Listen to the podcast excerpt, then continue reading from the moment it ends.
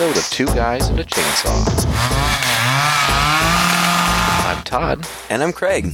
Well, today we tackle another request, this one from our listener Vincent, way up in Norway. He requested that we do 1980s The Changeling, a haunted house movie uh, starring George C. Scott that has a bit of a reputation.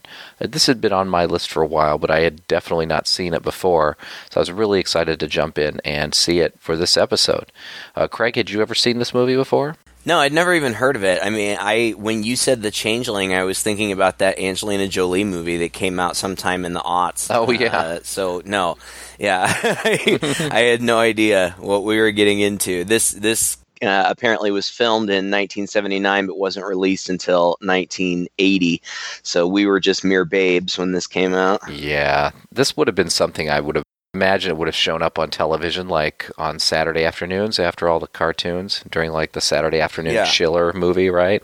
Yeah, that's what it kind of felt like. It really did feel like that. It, it's it's a it's a haunted house movie at the at the at the heart of it, right? Yeah, supposedly based on a true ish story. Um, the writer, Russell Hunter, um, stayed in a house in Denver and had these strange things happen to him, more or less exactly what's in the movie, he said. Uh, and so he wrote this movie based around it, and uh, that's this is what we have. I mean, I I don't tend to believe that kind of stuff, to be fair. Um, but it's a nice idea anyway that uh, that this is based on a true story. Interestingly enough, for that, it doesn't have anything in the beginning or wherever in the movie or in the credits or in the titles or anything that says, "Hey, this is based on a true story." So it's it's not a film that seems to be trying to milk that for what it for what it is, which is interesting. Yeah, I, I I had no idea that it was based on a true story or you know supposedly true story either until I was reading about it just mere minutes ago. I, I was interested. You know that that kind of for me. I almost wish that I had known that going in because I felt like it would have added some level of interest that maybe this uh, really happened. And you know, I for the longest time in my life was like you and would say things like. I tend not to believe these things. I was super, super skeptical of um, anybody who ever said that they had any kind of experience like this until okay so uh, the the the town that I live in a small town in in rural Missouri it's a college town that's where I met Todd. He lived here for a while too. Um, we're a university town, and there was one building. Um, Todd, you'll remember well, Baldwin Hall. Oh, yeah. Um, that people uh, were all the time saying was haunted, and that they had had these, you know, unexplainable experiences in. And I would always roll my eyes hearing these stories. I'm like, okay, you know, good story, bro, whatever. But then something happened to me too, and I was to- I was alone. I was totally by myself, and this weird, totally unexplained thing happened, and so. I'm a believer now. Okay. like I, I swear, like I was so skeptical, I didn't believe it at all. I would roll my eyes at these types of things, but then something totally weird and unexplainable happened to me while I was all alone in the basement of Baldwin Hall, and uh, so now I give far more credence to people who share ghost stories. So. I'm not as big a skeptic as you are, perhaps. well, that's a good story, Craig. Maybe you should make a movie out of it. it would be a really short movie. I, I think so, probably. I've, I'll tell you, um, my dad uh, and his, uh, well, my dad has a brother uh, and a sister, and they lived in supposedly a very legitimately haunted house in New Jersey growing up. And he tells me story. It was this house way up in the woods, overlooked the town. He went to a, a school, if you can believe this, it was actually called the River Styx School. Kid you not, public elementary school in in New Jersey, and this house supposedly was very haunted. Now, you know, this again is the sort of thing I'm extremely skeptical about, except it comes from my dad, and the family has talked about it very matter of factly for a very long time. Well, and your dad seems like a very rational, down to earth guy. You know, like He not is. somebody to make up that kind of thing. No, and, and all of them really are, you know. But my grandmother, there was there was a basement in this house, and my grandmother hated going into the basement because she always felt like there was somebody watching her. And there was my aunt lived in sort of a studio in the kind of like an attic type studio up up, up above, you know, where like the ceiling is really Yeah, the roof yeah, kind of uh-huh. thing. And to get into her room, there was a trap door. And once she woke up and would and swore that there was a girl standing by the trap door at the foot of her bed. And then quite regularly to the point where they got used to it. Apparently, in the downstairs, the doors to the cabinets there would bang just open and shut and open and shut in this one room and they even did this deal where they put string across the cabinets mm-hmm. you know because of course you'd walk in the room and nothing would be there you know the, the noises would stop and the cabinets would be there and and sure enough the string wasn't broken in any way and they said also that the all of the jars that they had in their fridge, like all of the cans and bottles or whatever in their fridge, periodically would be completely unscrewed and just sitting on top of the, the jar. the lids would be periodically unscrewed. Now, it's just the weirdest poltergeist, whatever Right, you right. can kind of imagine. So, you know, I mean, they lived in this house for years and put up with this, I guess, you know, which is also a little credulous. I mean, incredulous. I, I don't know. But anyway, this is total family history told as though it is nothing. And so, you know, they said, yeah, you know, we were more fascinated by it than anything at the time. She said, I don't think anybody except for my grandmother was ever frightened by these odd goings on in this house.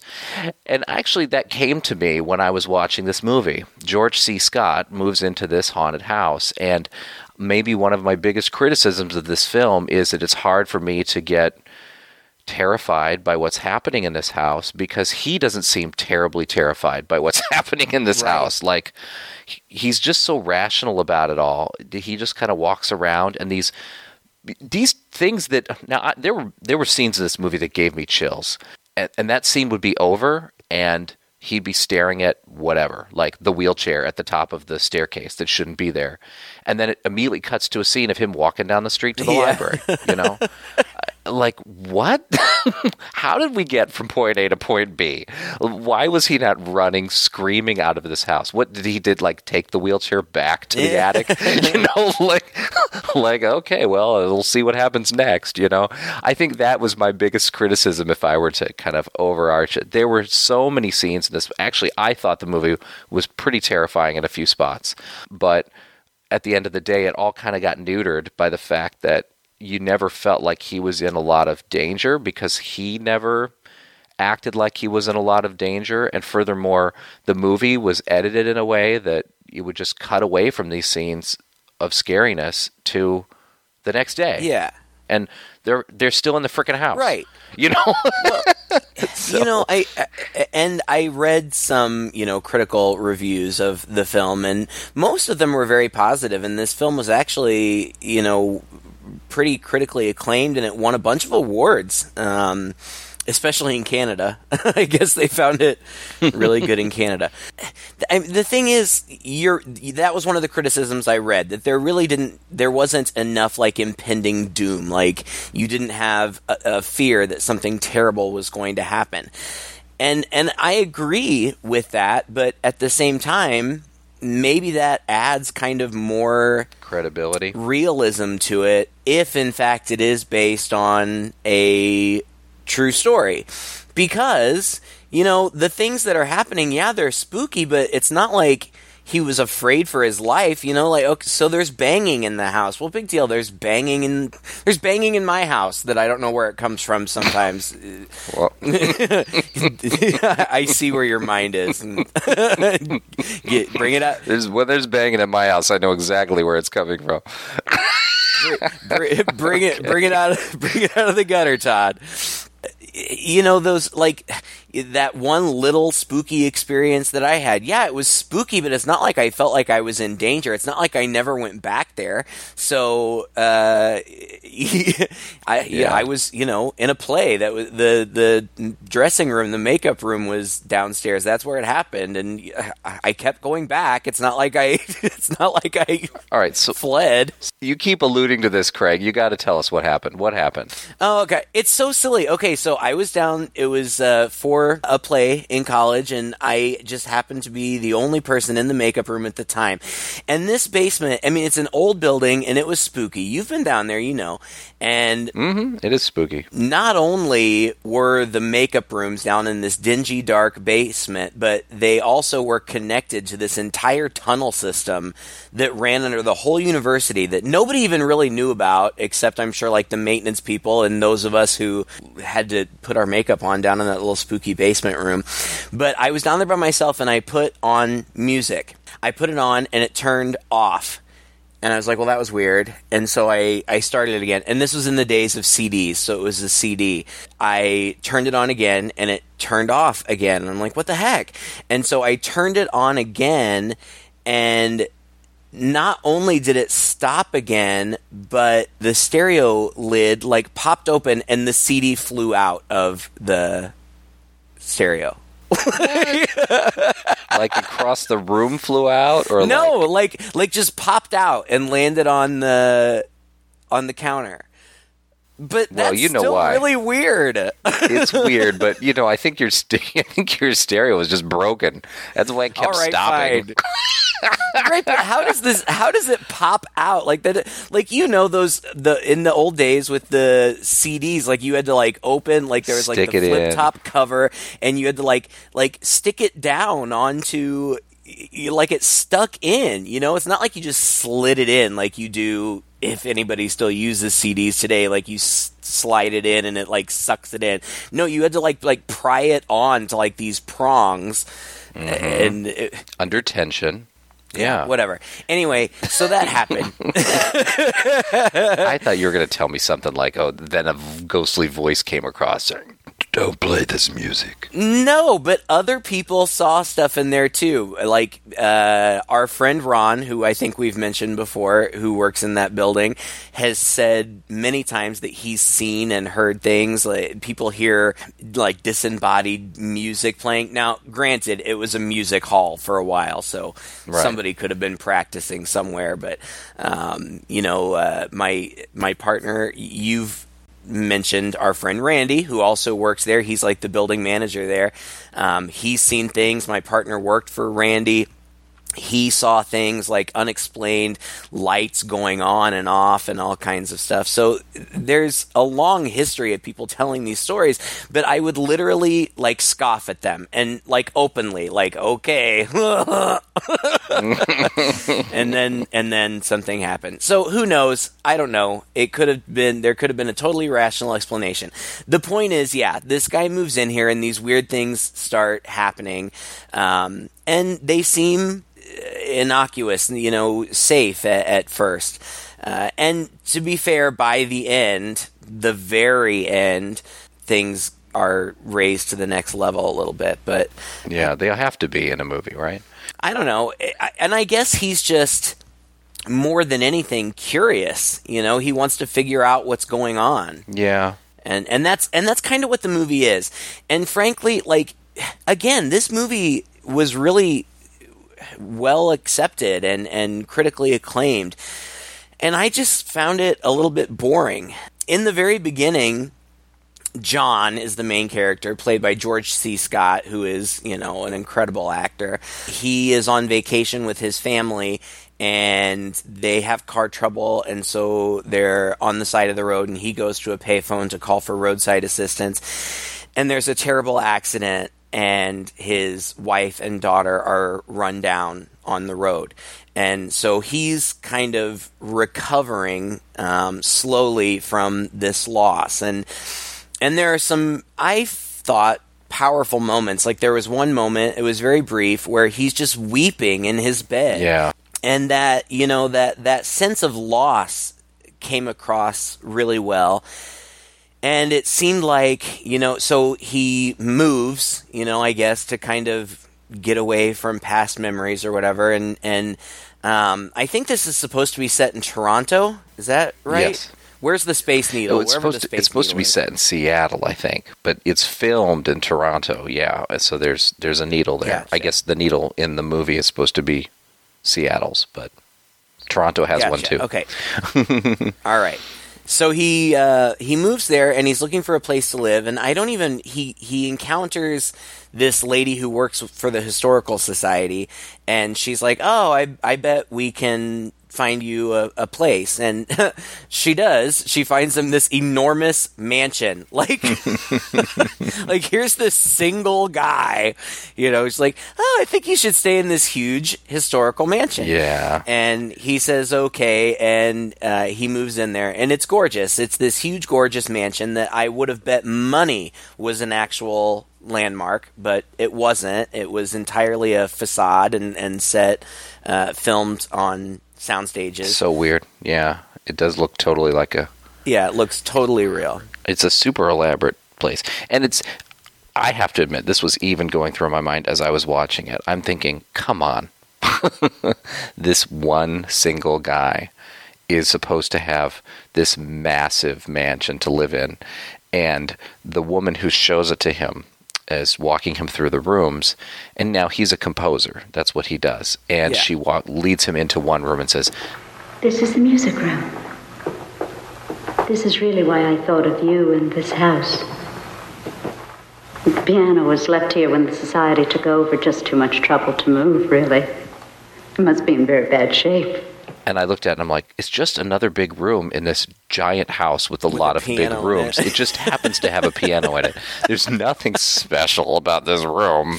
Well, and to be to be fair, I mean, apparently he's very very successful. I mean, Mm-hmm. not i yes, he's a composer, a famous composer, and I presume that's where he has amassed the fortune that one would need to rent this huge mansion.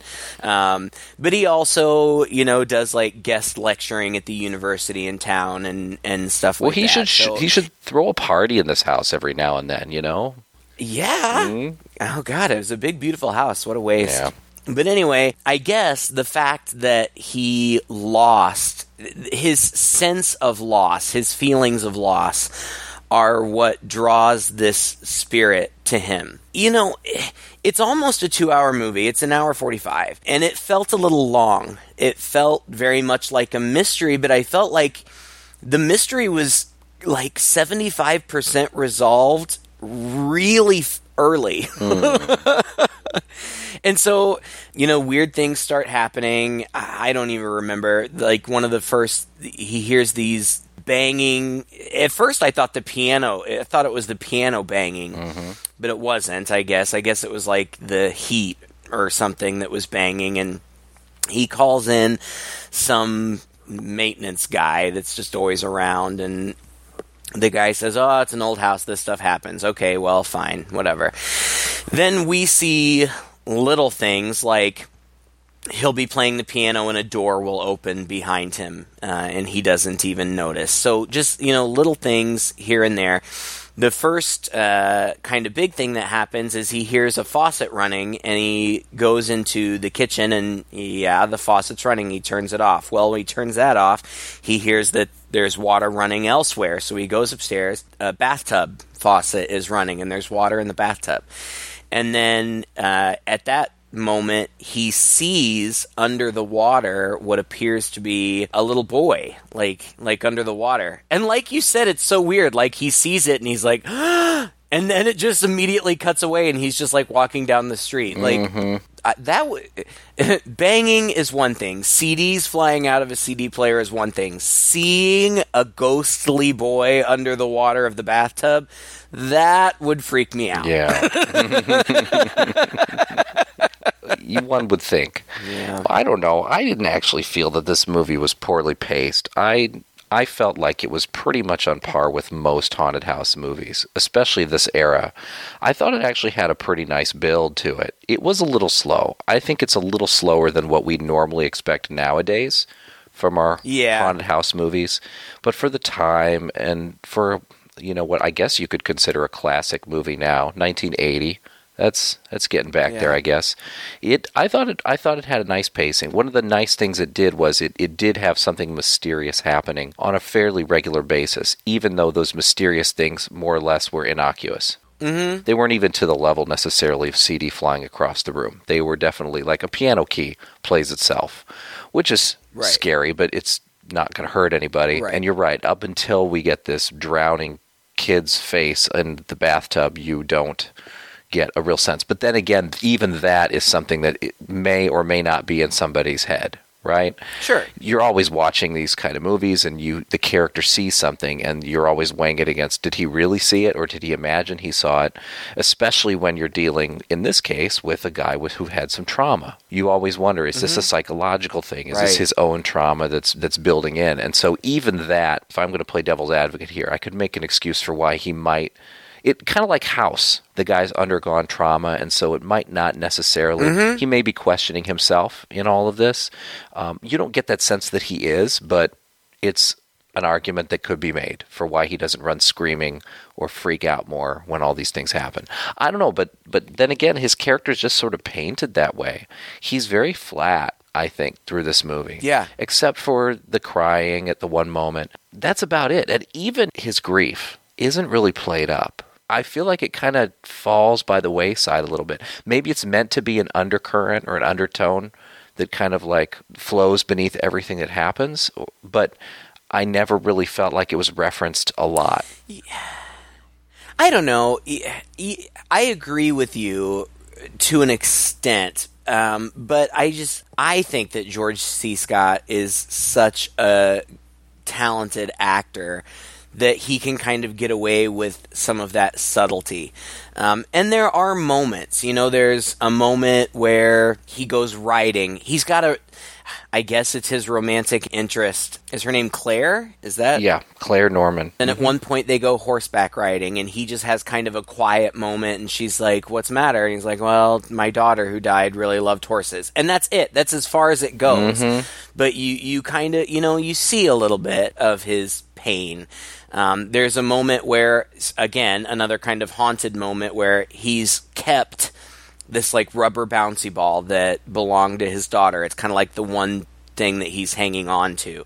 And at one point, it comes rolling down the stairs, and he takes it and like drives away somewhere and drops it over a bridge. And it's very subtle, but I feel like you see that this is a moment for him like i'm letting this go Hmm. uh, and then of course he, he comes back home and and it's back and and that's just That was further evidence for him chilling. I mean, you know, the whole ball bouncing down the stairs thing. I don't know how many times we've seen that in a haunted house movie. Right, it's become right. cliche by now, but I think at the time of this film, it wasn't quite so cliche. And in fact, it really fits because his daughter, one of his earlier memories of her that was earlier established was her tossing this ball at him. And in fact, earlier in the movie, it, the ball falls out of some boxes as the helper is bringing the boxes in, and that's what triggers that memory. So the it, the ball ties in quite nicely. That moment where he throws away the ball, and I knew what was coming, but still, I, I mean, I I got chills when that came back down the stairs. It was just so bald and bold, and then boom, you know, next day. like yeah yeah this is yeah this isn't something you can write off. You know, you threw that ball away, and it is back in the house now, Right. rolling around. and it's creepy and i feel like that's what that's kind of the f- the last thing that uh, i don't know i mean they they do some investigating like the, at some point uh, he's outdoors and a window shatters and to trace what window has shattered because it, it appears that like it's in this attic room that he can't find the room. Uh, eventually he finds it but the door has been hidden behind these shelves. So he has to tear down these shelves to get up there. And he gets up there, and of course, it's, you know, very cobwebby and spooky and Oh, it's haunted It's cobwebby, all right. I thought you need to watch out for the spider that's been making these cobwebs, buddy. yeah. It's got to be one massive spider or clan of spiders in there. well, at that point, I think it was supposed to have been shut up for like almost a hundred years. Yeah. So They've been working hard though over that hundred years. Let's just put it that way. That's true. And there's like a spooky old fashioned wheelchair in there, and it, it, you know it's it's kind of evident that it was a child's room. Like there are toys, like little like.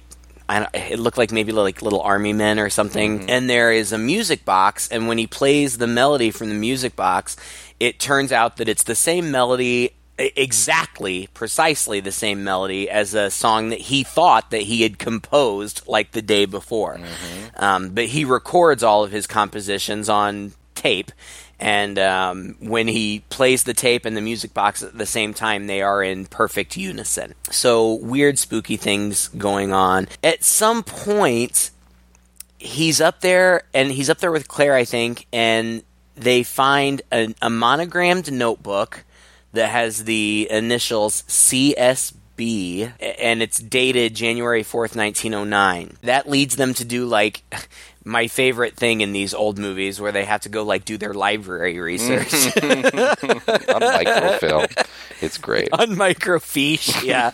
and uh, he finds out that um, in 1909, the owner was a doctor with a couple of kids. And the daughter, he finds out that the daughter of the doctor was killed in a freak accident when she was hit by in the road. And he thinks, oh man, that's just like what happened to my daughter. So maybe that's the connection. And then that kind of gets pushed to the side for the rest of the movie. That really doesn't have anything else to do with it. I, I can't remember in sequence when it happens, but eventually he has a vision of a, a young boy in a bathtub in that room, and a man comes in and grabs the boy by his ankles and holds his ankles up in the air so that the kid is submerged in the water and can't get out and the kid drowns. Okay, now I've just got to stop you here because this was a really disturbing scene for me. It was. It was hard to watch. It was really sad.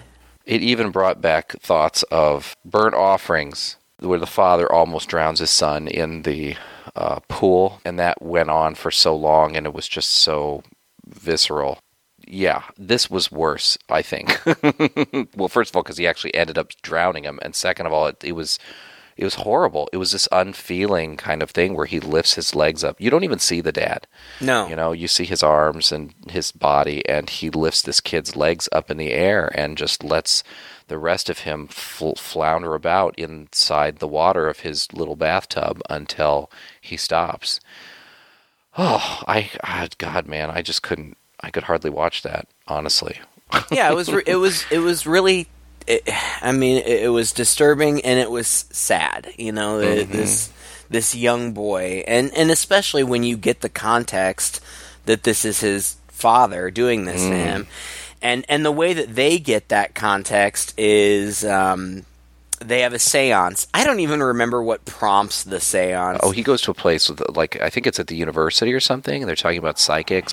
I tell you, off the record, we have coming here many mediums and spiritualists and so, and we test them.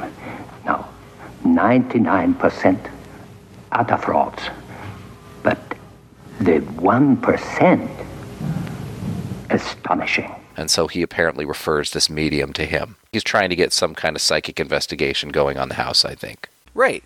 And so they, they have this seance, and this medium, you know, calls on whatever spirit is there, and then I, I can't think of the word for it. Th- that psychic writing. I- Automatic writing, I think, is what they call it. Yeah. Yeah, something like that.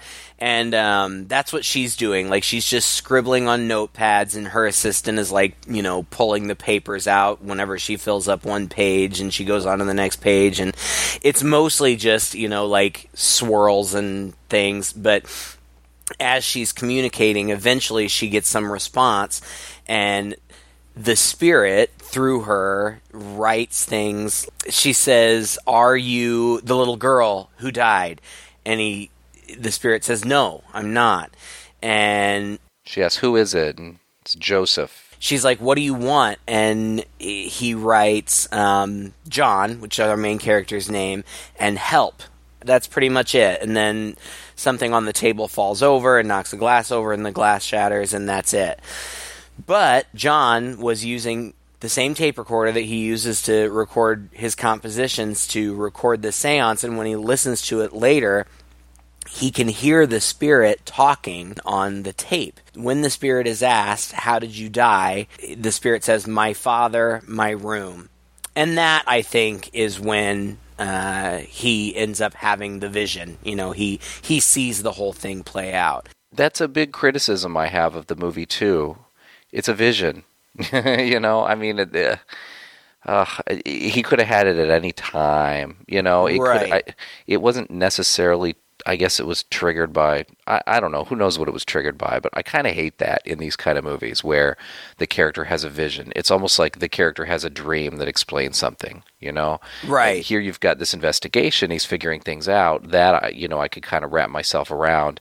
But then it's so convenient for a guy then to just have a vision that then furthers the plot as well. And not only that, but gives him really important, crucial, key information Yeah. that he wouldn't have gotten otherwise. You know. Now. I thought that that seance scene was very well done. I mean, I, I thought it was intense too. I, I'm seriously, I was kind of on the edge of my seat with it, wondering if something bad was going to happen. And then when he sits there and he plays that tape back afterwards, and you hear that voice, once again, I'm I'm thinking, oh my gosh, something bad's going to go on. You know, he's going to hear that voice Yeah. say something really creepy, or something's going to come behind him, or whatever, because he plays it back over and over and over again. And gosh, man, we do this so often. You you think of other movies, right? Was it Sinister where the guy Yeah. plays the tape back and it, it says something different the second time? Yeah, something like that. Maybe it Uh-huh. was the Rock and Roll Nightmare or something like that. I don't know, but there was the potential for that to happen. It didn't, but boy, I was waiting for it, and I was really thinking.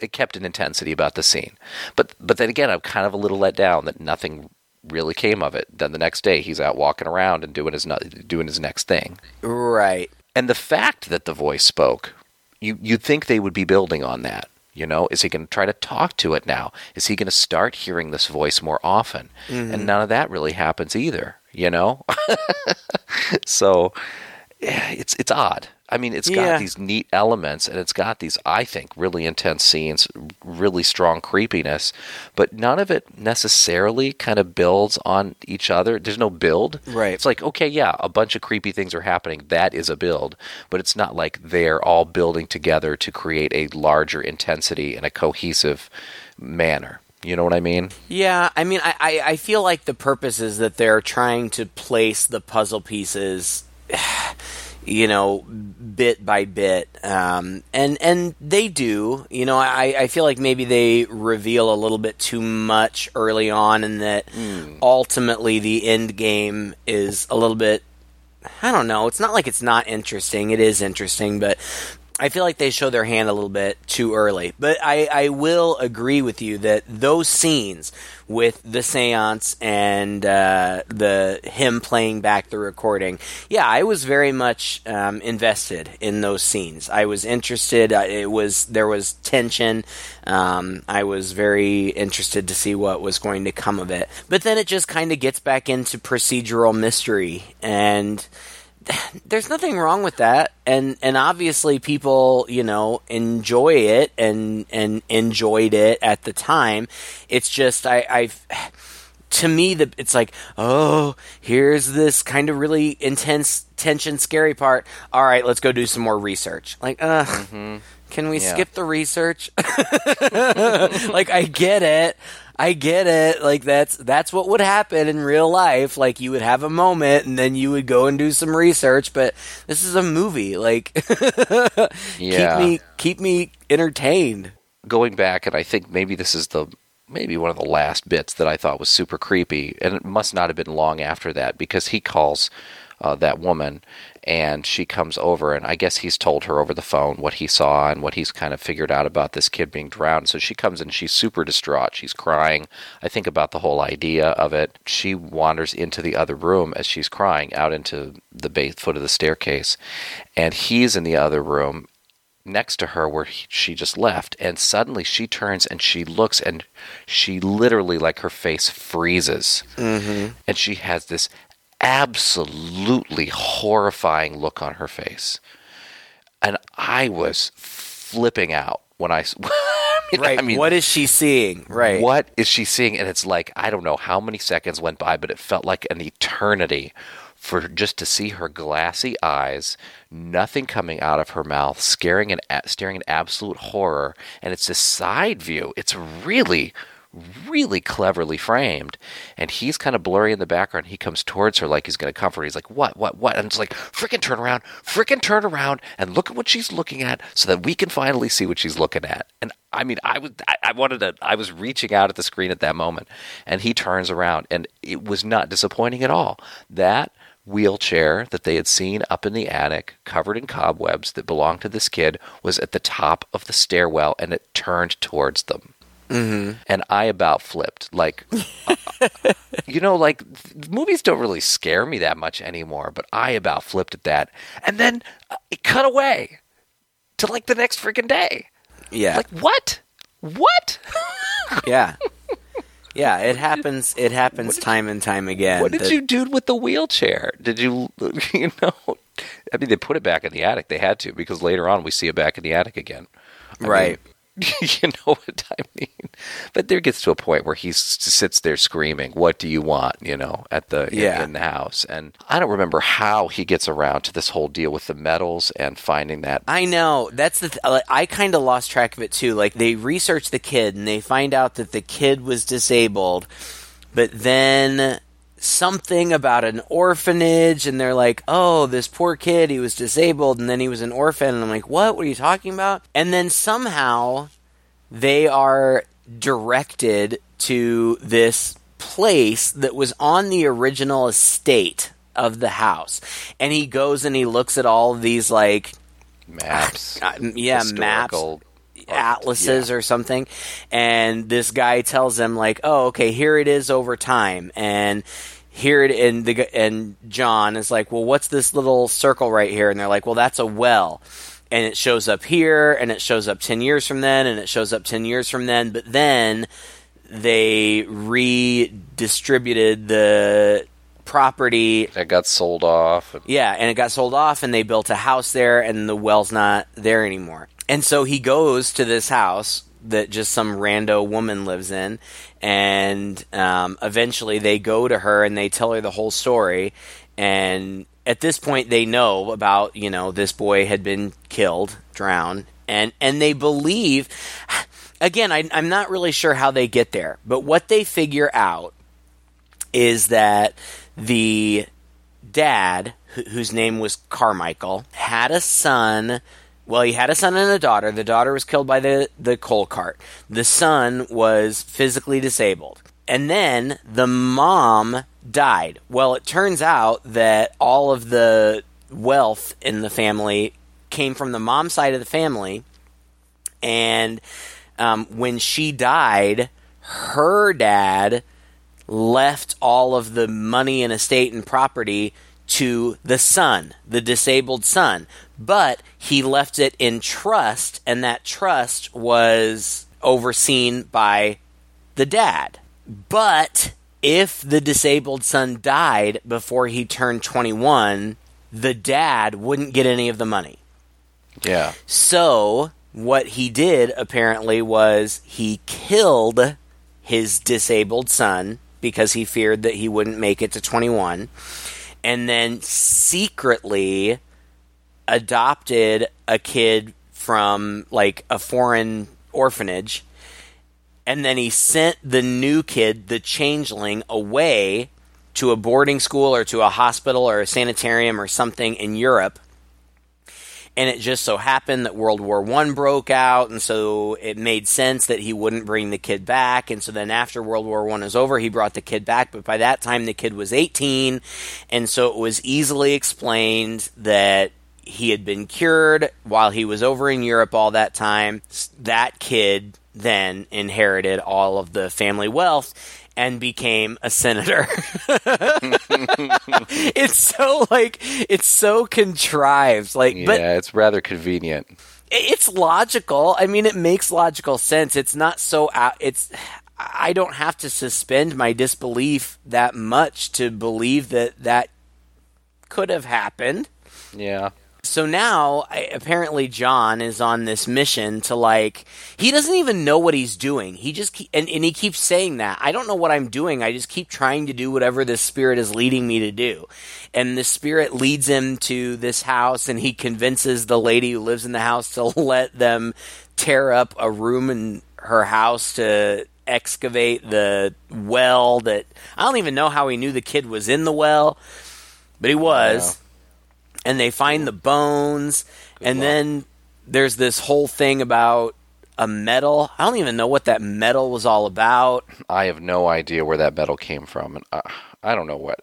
Did they read it in the newspaper or something? I don't remember. They but, must have. I don't but it know. was really important to them because they find the body and they call the cops over, and the cops dig up the body, and then he gets all cagey about why he, which is, which is funny that the cops just end up dropping it. Like this guy Yeah. came over, chainsawed up the floor of the house, found a hidden well and a body inside, and oh, well, I just happened to stumble upon it. Well, like Right. you were not renovating the floor, you know. Let's just put it that way. so anyway, they just let it go. But he's like, I've got to get back there because if without that medal, you know, we don't have I have any no proof. Yeah. and so he goes down and basically breaks back into the house, digs through there to look for this medal, can't find it, and then supernaturally, the medal comes up through the ground and reveals itself, which must have been just like two inches. If he just dug just like a one more scoop of dirt more, he probably would have found this medal. Yeah. Right. And it turns out that the changeling guy, the senator, has his own copy of it I don't know. which also doesn't make sense. I know, I don't know. If if this medal proves that the kid is who he is, right, and it's that important, and then the dad did this swap, wouldn't the dad have just taken that medal and given it to the new kid? right. Why would he have buried the o- the old kid with that medal and had an exact copy made for the new kid, right? Right. Well, and then so uh, John like tries to confront this Carmichael guy, the senator, with the medal, and the Carmichael guy like acts like he like he's trying to act like he doesn't know what's going on, but it seems like he kind of does know what's going on. Um, and then he sends like a police goon to threaten John, and we find out that uh, Claire has been fired from the Historical Society without explanation, and John has lost the lease to his house, and this uh, detective is threatening to come back and tear up the house until they find this medal. And then the detective mysteriously dies in a car accident, which we are meant to believe was caused by the ghost. And and then uh, John again w- really with no purpose. Like I, I just don't even understand. Like he goes to the carmichael guy and he tells him the whole story. He you know he tells him the whole story of how he was swapped and blah blah blah and the guy acts like he doesn't know but at the same time he says oh people have been coming and telling me these wild stories forever and How much do you want for your story? yeah he thinks he's being blackmailed he's going to buy him off. Yeah. and John's like, No, I don't want your money. In fact, here's everything. Here's all the evidence. Here's the medal. Here's the tape of the seance. Here's all the files that I found. I've done everything I can do. Like, what? You haven't done anything. Like, I don't, like, Yeah. in fact, you're just kind of like, you know, giving, Giving this up. guy his way out. The other thing that was bothering me was like this guy's a senator. He's obviously already well established. So what if this comes out? He didn't do anything. You know, like Mm-hmm. Yeah. he was just a a victim in all of this. Like what difference is it going to make, really? But apparently it's really important. Well, I think he's he has some feelings about his father, his quote unquote father. You know, his reputation, I guess, maybe Yeah. even in death. You know, he's like, my dad was a good man. He was a very good man. None of this makes sense. He wouldn't do this kind of thing, and he gets quite upset about it. So maybe that is really it's just kind of a family honor thing more than anything else. At the end of the day, And that's fair. That makes sense. Yeah, and he does. He says that. He's like, I'm not going to let you destroy his legacy. And I get that. Especially, you know, if he really, you know, if he was so young that he really doesn't remember, and that, you know, if his father, you know, raised him well and with love, you know, I can understand that that would be upsetting and you wouldn't want people to know about that. But, uh, whatever. So then John goes back to the house, and the spirit is clearly still angry, and that's when he's like, "What do you want from me?" And that's a good question, actually, because I really wasn't sure at this point. I mean, they found the body. He confronted the dude. What did he want? Did we find Well, that I- out by the end of the movie? I, m- the only thing I like, I feel like the spirit wanted vindication. He wanted the wrong to be righted.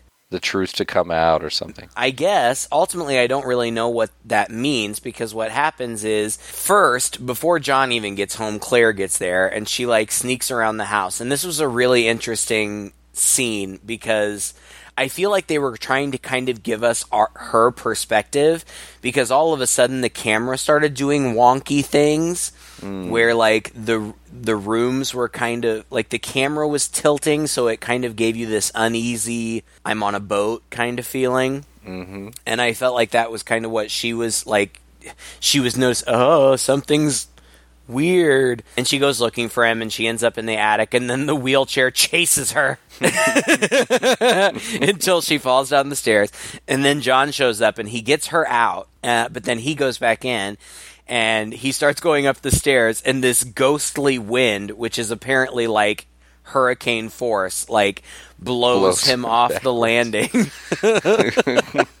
and he crashes down and lands on the floor. And then this part was so surreal and bizarre, and you're going to have to maybe explain it to me. Mm, I don't think I can. The old guy, the Carmichael guy, the senator, is in his office and he takes the medal that John has given him and he lays it over the painted portrait of his dad and it the portrait and the medal start to shake and he's scared. Then all of a sudden he's in the house Yeah. and he goes walking up the stairs and the the banister catches fire and the house catches on fire. And john runs out of the house and he and claire just get the frick out of there which i thought was kind of funny. Carmichael is in the house and it's burning like the staircase falls so you know there's no way he can get out of it. And he goes up into the attic and it's burning but then it the scene cuts and you see that he's also still in his office mm-hmm. Where he has a heart attack and dies. So I guess that him being in the house was more kind of a vision type thing, except for John saw him there. Yeah, I think I think it was supposed to be kind of a spirit projection, like here, like maybe he's having his heart attack, his spirit is leaving his body, and it's returning to the house. Okay. Maybe Fair. that's the best I Yeah. can think. Yeah, but you're right. It's it's a little ambiguous there. What's going on? It's meant to be creepy, but yeah. At the end of the day, they discover the senator's body and pack him away in an ambulance, and what you see is the entire burned down shell of a house with just that wheelchair still Mm-hmm. sitting there, and that's the image that we're left with at the end of the Well, movie, which I And the music box. The the, the Yes. last yeah, the music box is there too and it pops open and it starts playing that melody. Um, right. And then it, the the camera zooms out to a wide shot of the rubble um, and the credits roll. well, you know, speaking of the music box, I thought the music in this movie was fantastic. Oh yeah, yeah, really really good. And the cinematography in this movie was also incredibly good. Dated, dated from a 2019 perspective. Well, you don't get zooms and things at least, which would have been typical here, but you get Eh. a lot of dolly shots through the house. It's That's really true. it's really sliding through and moving in and out. It really at times th- there's a lot of top-down shots on the guy and, and walking through the house as though the house is very much an imposing force on them. You know, we, I think we talked about that a little bit in Burnt Offerings. No, it was the Yeah. opposite in Burnt Offerings, wasn't it? Where we were seeing a lot of the ceiling. It sort of felt oppressive in a yeah, different way. yeah. I guess maybe it's not so much the cinematography that feels dated. I, I, it's probably just more the film stock. Uh, you know, the quality Hmm. of of the picture. You know, it just doesn't look as clean as digital looks today. But I mean, you're right. It was well shot. It was. Um, the director didn't really do a lot. Uh, he got a lot of acclaim for this movie. Um, he's done ran. I, well, when I say he doesn't really done a lot, that's not really fair. Um, I mean, he's done things. Uh, his name is uh, Peter Medak. He did Species Two. You know, he did uh, a, a number of movies, did a lot of TV. Actually, he did a number of episodes of the reboot of The Twilight Zone in the 80s. Um, he did an episode of Tales from the Crypt. Um, you know, he's He- done like Law and Order. He did an episode of, uh, oh gosh, there was a horror anthology. Masters of Horror. Yeah, he did. Yes, Mhm. uh, eh, the Washingtonians, and it was one of my favorite episodes from that whole anthology. It was fantastic. It was so good. Oh, I've never seen that one. Oh, watch it immediately. It was so good. okay. And the writer, you know, I talked about the guy who came up with the story. He didn't actually write the script, but the story has two credits. The story um, is uh, two people, William Gray uh, and a woman named Diana Maddox. And William Gray wrote the Philadelphia Experiment. He wrote Prom Night, and a few things on TV. Wrote for the TV series RoboCop and, and a few different things. Not not a lot of credits, but a decent number of things that you'd know are in his background. So that's kind of interesting. The Changeling was one of his first screenplays. So you know, I mean, it's it's not a bad movie. It really isn't. It's not as terrifying as it could have been. Frustratingly so, because parts of it I felt were some of the scariest things I've seen in a while. To be honest, I mean, I maybe I was just in the mood for it, you know, tonight. But uh, Yeah. it really it really hit all the right nerves for me. But then that catharsis never it never landed. You know, It- you Yeah. get up there and then it just kind of you know fall flat, and this this Yeah. guy just not really I'm not really going on the adventure with him, you know? Right, like, right. He's Agreed. very detached as he's going through it, and that allows me as a viewer to kind of be detached too and not really feel that sense of scariness. And so, you know, it was it was very much a mixed bag in that way. But no, I th- I think overall it's quite an accomplished movie. It's it's good. I mean, compare this to a movie like Burnt Offerings, mm, it's it's still up there, maybe even a little better. Yeah, I don't know. I mean, I didn't watch it under the best conditions. I had to watch it. I watched some of it at work, and I like I I uh, it, I chopped it up over you know several different viewings. You've Um, got to stop doing this, Craig. You really get a different perspective on these movies. I think the way you. Somebody will hear you that I watch these things at work sometimes. Oh, I don't care that you're slacking off on your job. hey, I have free time sometimes. Anyway, uh, no, so I didn't watch it under the best uh, conditions. I think that it's a perfectly competent movie. I think that it's well made. It wasn't engaging and exciting enough for me to like really get into it. Um, but I'm in the minority. I mean, it, it got really good reviews. It was really well received. Um, so if you're listening and you're interested, in these types of movies, and if you're somebody who likes, you know, a diverse style of, of filmmaking, check it out. I mean, it's certainly worth checking it out. It's it's it's competently acted and, and well made, and I, I really don't have any concrete criticisms. I I, don't know. I just it wasn't really for me. you know, it stands pretty firmly as a product of its time, don't you think? Yeah, yeah. Well, thank you again, Vincent, for your request. We really enjoyed it. If you have any requests, you can find us on Facebook. Just search for Two Guys and a Chainsaw. Leave us a note there and let us know what you'd like us to hear.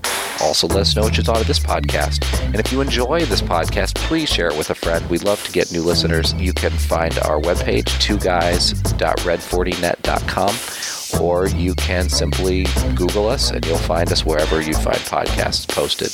Until next time, I'm Todd And I'm Craig. with two guys and a chainsaw.